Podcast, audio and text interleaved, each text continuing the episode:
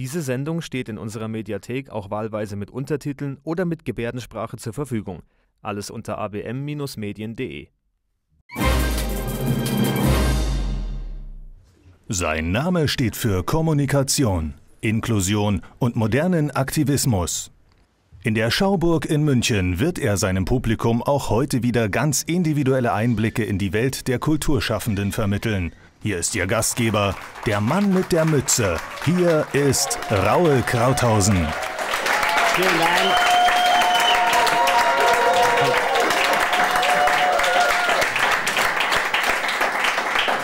Vielen Dank für die freundliche Begrüßung. Heute haben wir einen wunderbaren Gast, der sich unheimlich gerne mit Sprache beschäftigt. Er ist Schauspieler, Autor, Regisseur, er ist Künstler. Und ich freue mich, mit Ihnen begrüßen zu dürfen, Maximilian Dorner.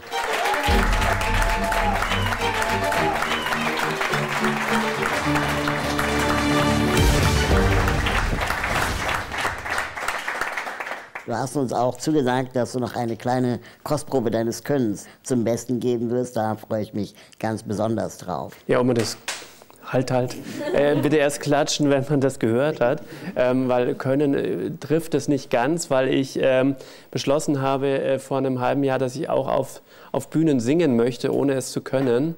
Ähm, aber da haben wir mit Behinderung ja irgendwie Übungen in Sachen zu tun, die wir nicht können. Und deswegen probiere ich es mal. Was ich interessant finde in deinem Leben, dass du mit acht Jahren, da habe ich noch mit Lego gespielt, dass du mit acht Jahren entschieden hast, eine Theatergruppe zu gründen. Nicht einfach mitzumachen, sondern sogar zu gründen. Wie kam es dazu? Ich habe nur noch ganz vage Erinnerungen daran, aber so einen leichten diktatorischen Hang hatte ich schon immer. Okay, das hast du auch selber dann äh, geschrieben? Das Nein, das war eine Adaption. Okay. eine, eines Kriminalfalls, wenn ich mich noch dumpf erinnere. Ja. Ein halbes Jahr später habe ich meinen ersten Roman begonnen. Ah, natürlich. Mit dem, mit dem Achteinhalb. mit dem großspurigen Titel Der Käfig. Und den habe ich aber nach anderthalb Seiten wieder beendet und habe dann eine künstlerische Pause von ein paar Jahren eingelegt und habe dann eigentlich erst so wieder mit zwölf ähm, begonnen, ganz, ganz viele Gedichte zu schreiben, die ich besser auch jetzt nicht lese. Ich finde ja, dass du unfassbar bescheiden bist, ähm, weil wir herausgefunden haben, dass du in der 12. Klasse bereits ein Stück selbst geschrieben hattest und in der 13. Klasse eine Opernverfilmung gemacht hast. Wo ich mich wirklich noch geniere, ist meine Eröffnungsrede vor dem Film die mussten sich nämlich alle, mussten dann in die Stadthalle kommen und dann auch noch eine wahnsinnig geschwätzige und, und selbstverliebte Rede eines pubertierenden 18-Jährigen sich anhören, der ähm, von Wittgenstein bis Schopenhauer alles mal verrührt hat, was er gelesen hatte und daraus also seine, seine Ästhetik abgeleitet hat und, und das dann mit diesem Film, ähm, der auch noch heißt Eine Liebeserklärung an die Oper wo auch Maria Callas und Vincenzo Bellini auftritt. Also, äh, wenn ich so überlege, schon leicht größenwahnsinnig, ja.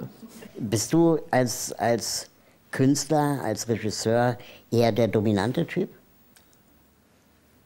Also ich schweige jetzt bescheiden und, und, und grinse in mich hinein. Ähm, ich weiß, was manche Menschen antworten würden auf die Frage. Aber das lassen wir jetzt doch einfach mal so offen.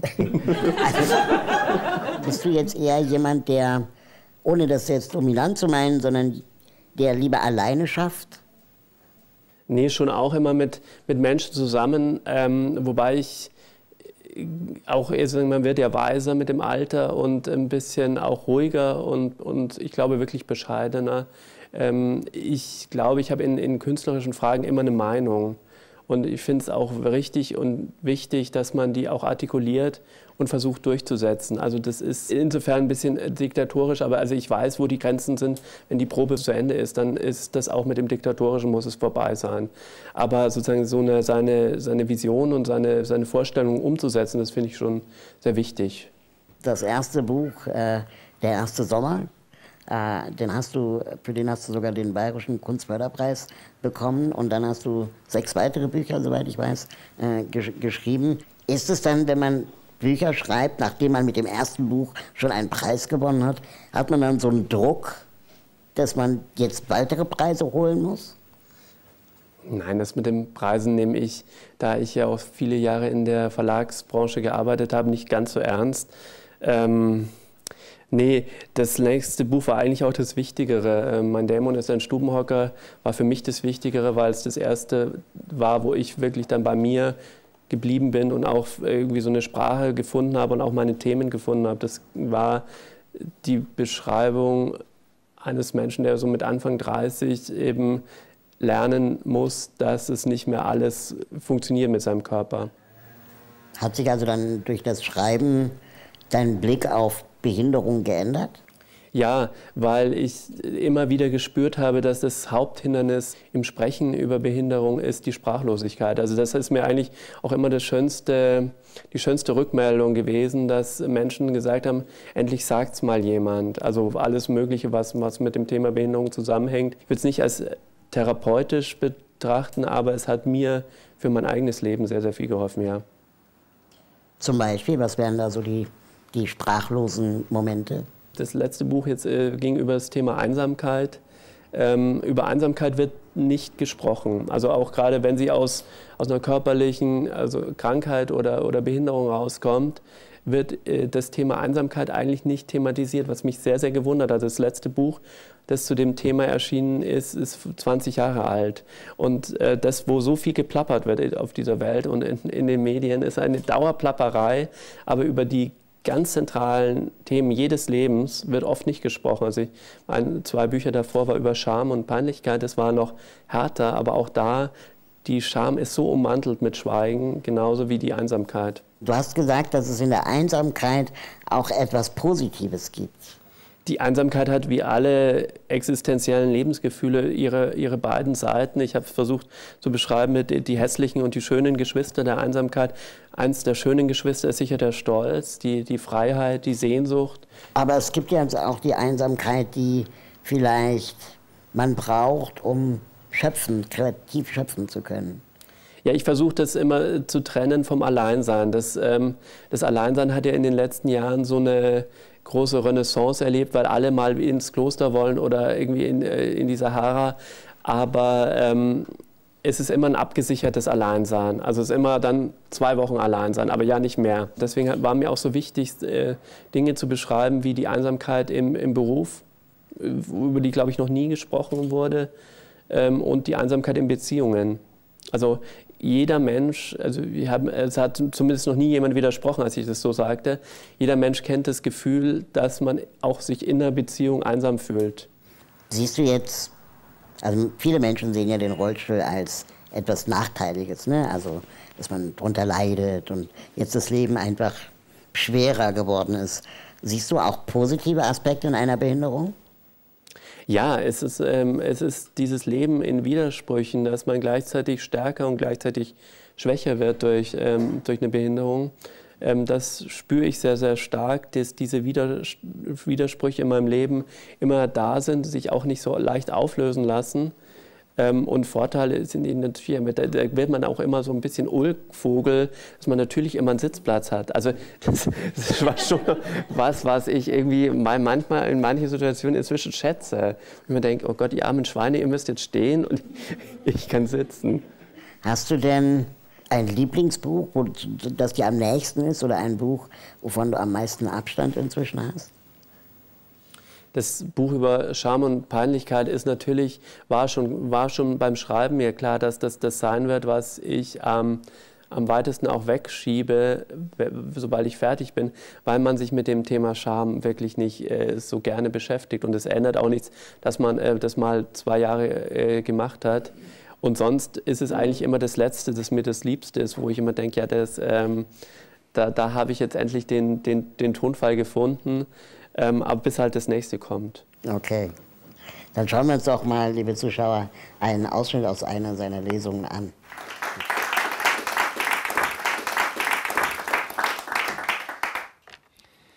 Das Einzige, was ich ohne Einschränkungen tun kann, ist Geschichten erzählen. Seit mein Körper nur sehr eingeschränkt funktioniert, erzähle ich befreiter und hemmungsloser, weil ich genauer hinschaue und weil ich mir Hemmungen nicht mehr leisten kann genauer hinschauen und gleichzeitig mit mehr Nachsicht erzählen. Auch so ein Widerspruch, der sich nicht auflösen lässt in meinem an Widersprüchen reifen Leben. Ich kann nicht laufen, nicht springen, nicht tanzen. Ich komme auf keinen Berg und nicht ins Meer, höchstens im Sitzen und in Gedanken. Ich spüre ab dem Nabel nur noch schemenhaft unter anderem. Mein Körper und ich befinden uns seit Jahren in einem Stellungskrieg. Wer sich zuerst bewegt, wird erschossen. An Weihnachten singen wir gemeinsam Stille Nacht, aber schon am ersten Feiertag gehen wir wieder aufeinander los. Ich habe Respekt vor ihm, das schon, wie man vor seinem größten Gegner Respekt hat. Ich unterschätze seine Widerstandskraft nicht. Man hat mir ein paar Mal zu oft gesagt, dass ich ihn mit Liebe und Zärtlichkeit behandeln solle. Ich habe auch das versucht, der Erfolg blieb aus. Seitdem fällt es mir schwer, Ratschläge von anderen anzunehmen. In den letzten Jahren habe ich ein halbes Dutzend Bücher geschrieben über Dinge, die ich nicht kann. Ich wurde durch Talkshows gereicht, ich war immer ein guter Kranker, einer von den Tapferen. Die in ihn gesetzten Erwartungen hat er zur vollsten Zufriedenheit erfüllt. Nur ja nicht verbittert wirken. Als ich einmal gefilmt wurde, wie ich im Rollstuhl durch München fuhr, sagte ein Passant, den kenne ich, das ist ein Schauspieler. Ich weiß nicht, ob er mich erkannt hat und noch weniger, ob er recht hatte.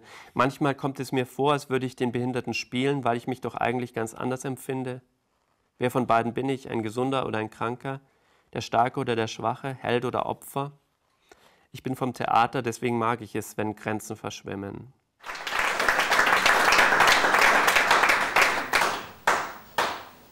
Held oder Opfer? Sind für dich die Grenzen klarer geworden? Nein, ähm, ich erlebe eher noch, dass der Anspruch oder die, die Erwartung, dass man gerade den, den Helden gibt, immer mehr steigen und das auch, auch an sich selbst. Das wirst du wahrscheinlich genauso kennen, ähm, weil das einfach die dankbare Rolle ist. Also immer der, derjenige zu sein, den, ähm, der cool ist, der irgendwie ganz viele Dinge macht, ähm, die sich andere vielleicht auch ohne Behinderung nicht zutrauen würden. Ich finde auch, dass es ist eine Gefahr, dass diese Heldenrolle irgendwie zu schön ist, also zu, zu, zu, ähm, ja, zu viel gibt. Ich, wie, wie geht es dir damit? Ich finde es schwierig mit zunehmender Bekanntheit, wenn man sich mit diesem Thema beschäftigt, dass die Erwartungen in einen eben auch steigen und dann man auch so angekündigt wird und, und, und dann man um Rat gefragt wird und man dann gar nicht so weiß, was so antwortet man jetzt einem 14-jährigen Jungen auf die Frage, wie erlangt man mehr Selbstbewusstsein? Helden haben eigentlich keinen Alltag. Also Helden sind immer, immer Helden. Helden sind immer Helden und müssen immer gerade irgendwie das Böse erlegen. Aber auch der Held muss mal irgendwie Zähne putzen und irgendwie ins Bett gehen. Auf gar keinen Fall. Er hat keine Zeit.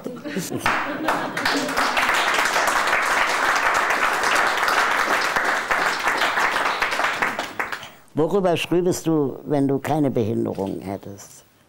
Also jetzt sieben Bücher wären nicht äh, rausgekommen, vielleicht dieses, das eine und vielleicht noch ein zweites, aber ähm, nicht sieben. Da bin ich sicher, ja. Wir hatten vorhin ganz äh, kurz angerissen das Thema politisch korrekt sein. Bist du politisch korrekt?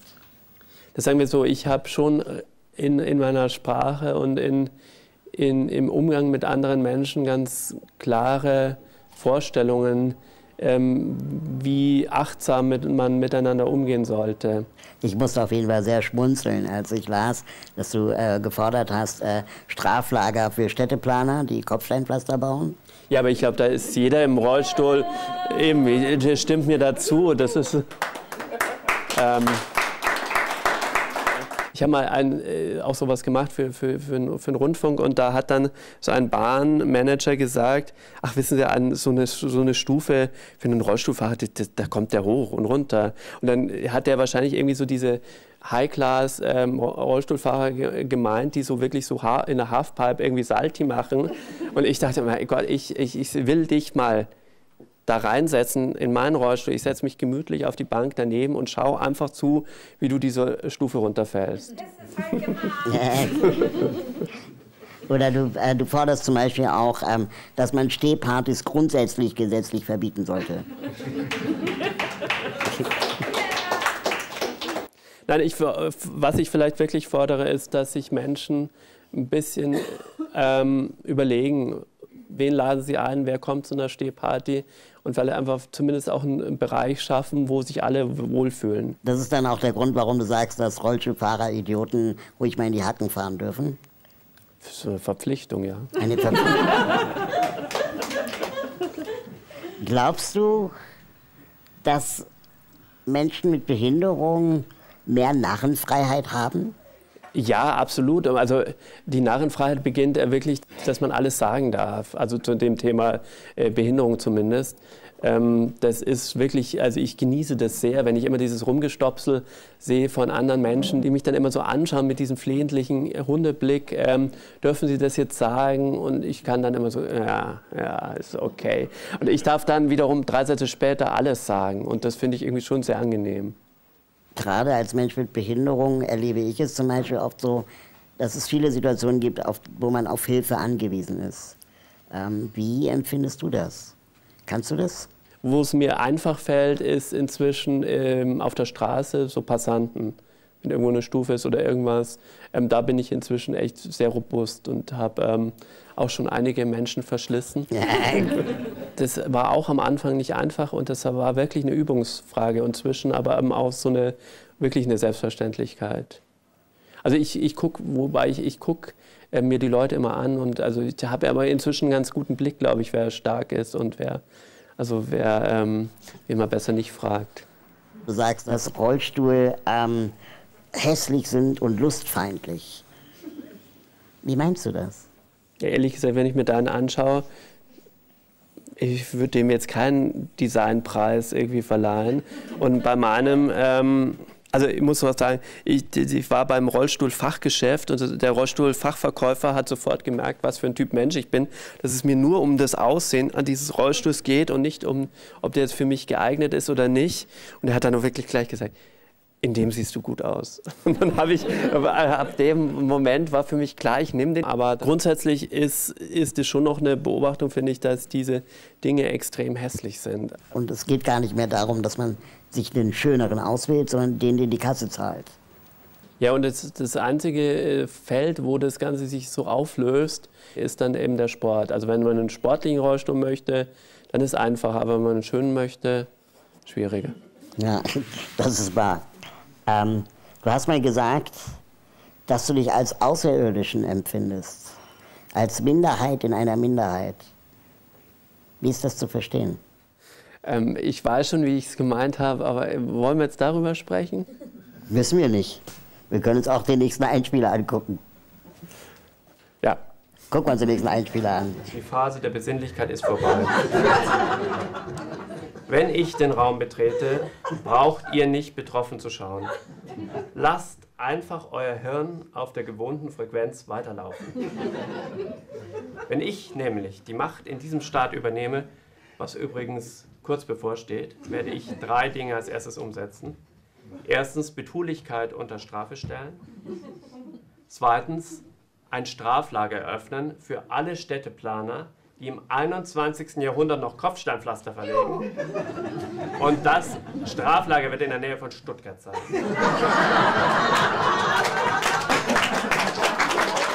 Und drittens werde ich Stehpartys verbieten.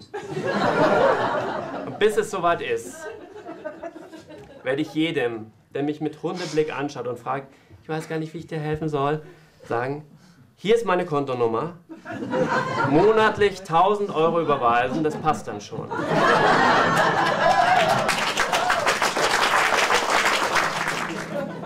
We all gather scars, yes we all fake a love. We all cry in the dark, get cut off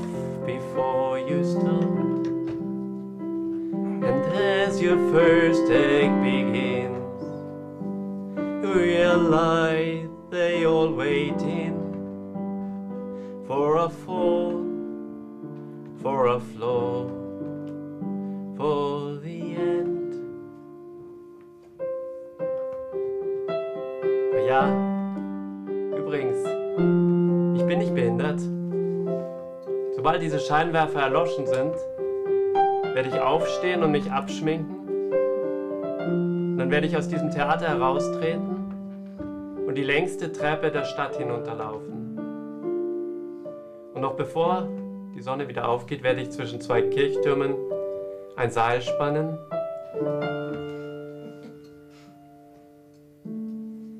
und darauf tanzen. There's a path Would you talk to quiet my fears? Would you pull me aside just to acknowledge that I've tried? And as your last breath begins, contently take it in. Cause we all get it in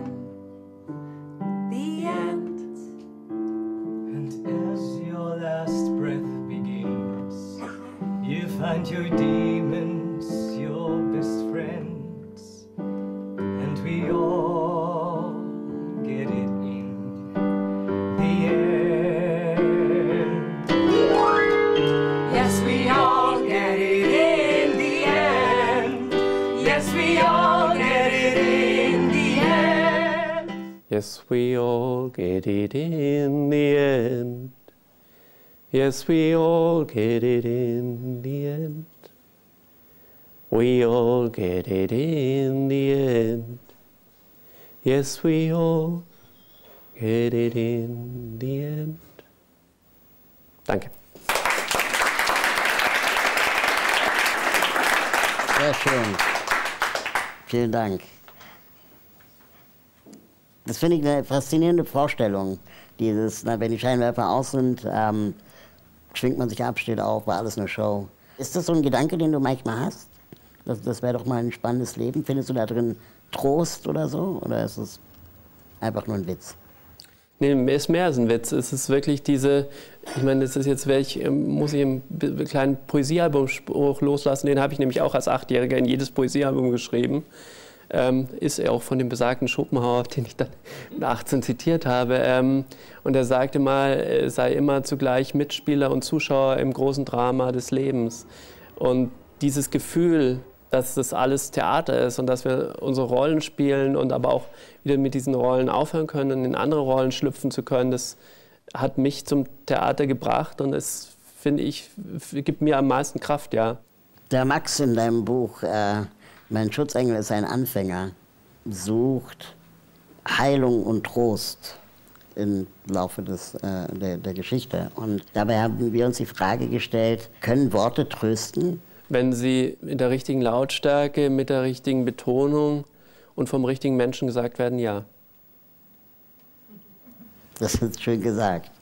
Weil oft kann es ja auch passieren, dass sie eher eine Hierarchie schafft. Ne? Ja, also das ähm, es ist ja auch wirklich das Trösten ist, ist genauso schwer ähm, wie das getröstet werden. Beides setzt immer Übung voraus und setzt ähm, eine, eine Offenheit voraus und ähm, sich nicht in, in Schablonen zu bewegen. Weder beim Trösten noch beim, beim getröstet werden, da vielleicht wirklich die Rollen mal zu verlassen. Dann, dann findet vielleicht Trost statt. Ich bitte meine Gäste ja immer, eine Requisite aus ihrem Leben mitzubringen. Eine, die ihnen etwas bedeutet. Was hast du uns mitgebracht? Ja, hier mein Handbike ist äh, der lebende Beweis dafür, dass äh, tolle Dinge nicht unbedingt schön sein müssen. ähm, aber das äh, habe ich jetzt zwei Jahre und das hat mein Leben wirklich fundamental äh, verändert, weil ich jetzt wieder die Möglichkeit habe, wirklich in, in, in der Stadt zumindest äh, mobil zu sein. Und was bedeutet Reisen allgemein für dich? Dass ich immer kurz davor denke, warum tue ich mir das an? Und sobald irgendwie dann der Zug den Bahnhof verlässt, denke ja nie mehr, nie mehr zurück. Und ähm, dieses, in, diesem, in diesem Wechselbad, finde ich, ist es wichtig, dass man das, das Leben führt, dass man weggeht und dann wieder ankommt. Also das ist für mich schon sehr elementar zum Leben dazugehörig. Jetzt so, kurz vor Ende der Sendung. Woran arbeitest du gerade als nächstes? Was ist dein nächstes Projekt?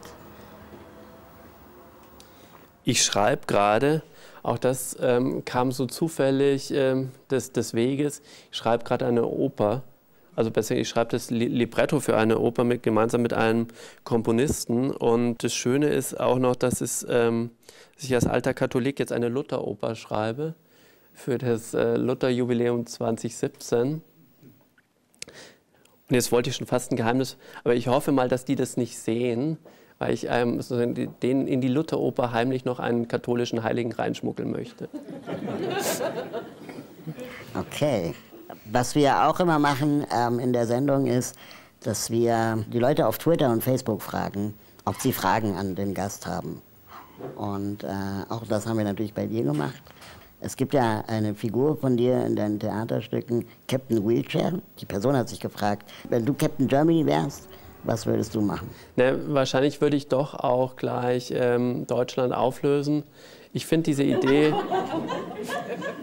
diese Idee von, von diesem Europa irgendwie wirklich sehr, sehr charmant. Also was ich immer mehr entdecke in meinem Leben ist, wie wichtig doch irgendwie Stadt für mich ist und dann aber die nächstgrößere Einheit ist dann nicht das Bundesland oder auch, finde ich, die Bundesrepublik, sondern dann so ein Kontinent. Also Stadt und Kontinent. Vielleicht, ja, das, das äh, umso länger ich darüber nachdenke, gefällt mir die Idee. Also äh, wenn dann König von Europa. Bescheiden. Ähm, ein paar liegen kleiner. Hast du mal, das ist dann meine zweite Social Media Frage, ähm, beim BR, beim Bayerischen Rundfunk als Umgangspannenhelfer gearbeitet. Was genau ist das? Ja, wir haben ein, sozusagen ein, ein, eine Sendung gemacht, in der es darum ging, ähm, nicht nur Pannen von der Barrierefreiheit aufzulösen, sondern auch Pannen im Umgang miteinander. Und das ist eigentlich das, was ich schon ähm, mein Leben lang jetzt mit den, mit den Büchern mache, sind Umgang, Umgangspannen äh, zu beheben oder zumindest irgendwie sie genauer anzuschauen. Was hättest du dir jetzt für diese Sendung gewünscht als Umgangspanne, die man vermeiden hätte sollen? Mit dir weiß ich, dass keine Umgangspannen entstehen. Dankeschön.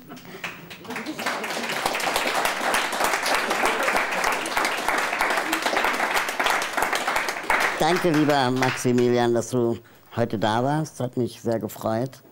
Ähm, gerne wieder, vielleicht zu einer anderen Gelegenheit. Ich bin auf jeden Fall fest davon überzeugt, mir mal deine äh, Theaterinszenierung anzugucken.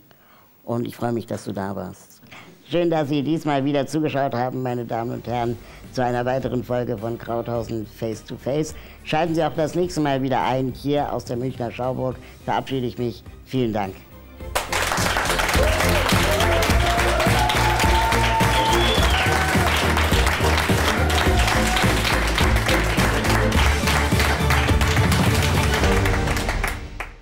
Diese Sendung steht in unserer Mediathek auch wahlweise mit Untertiteln oder mit Gebärdensprache zur Verfügung. Alles unter abm-medien.de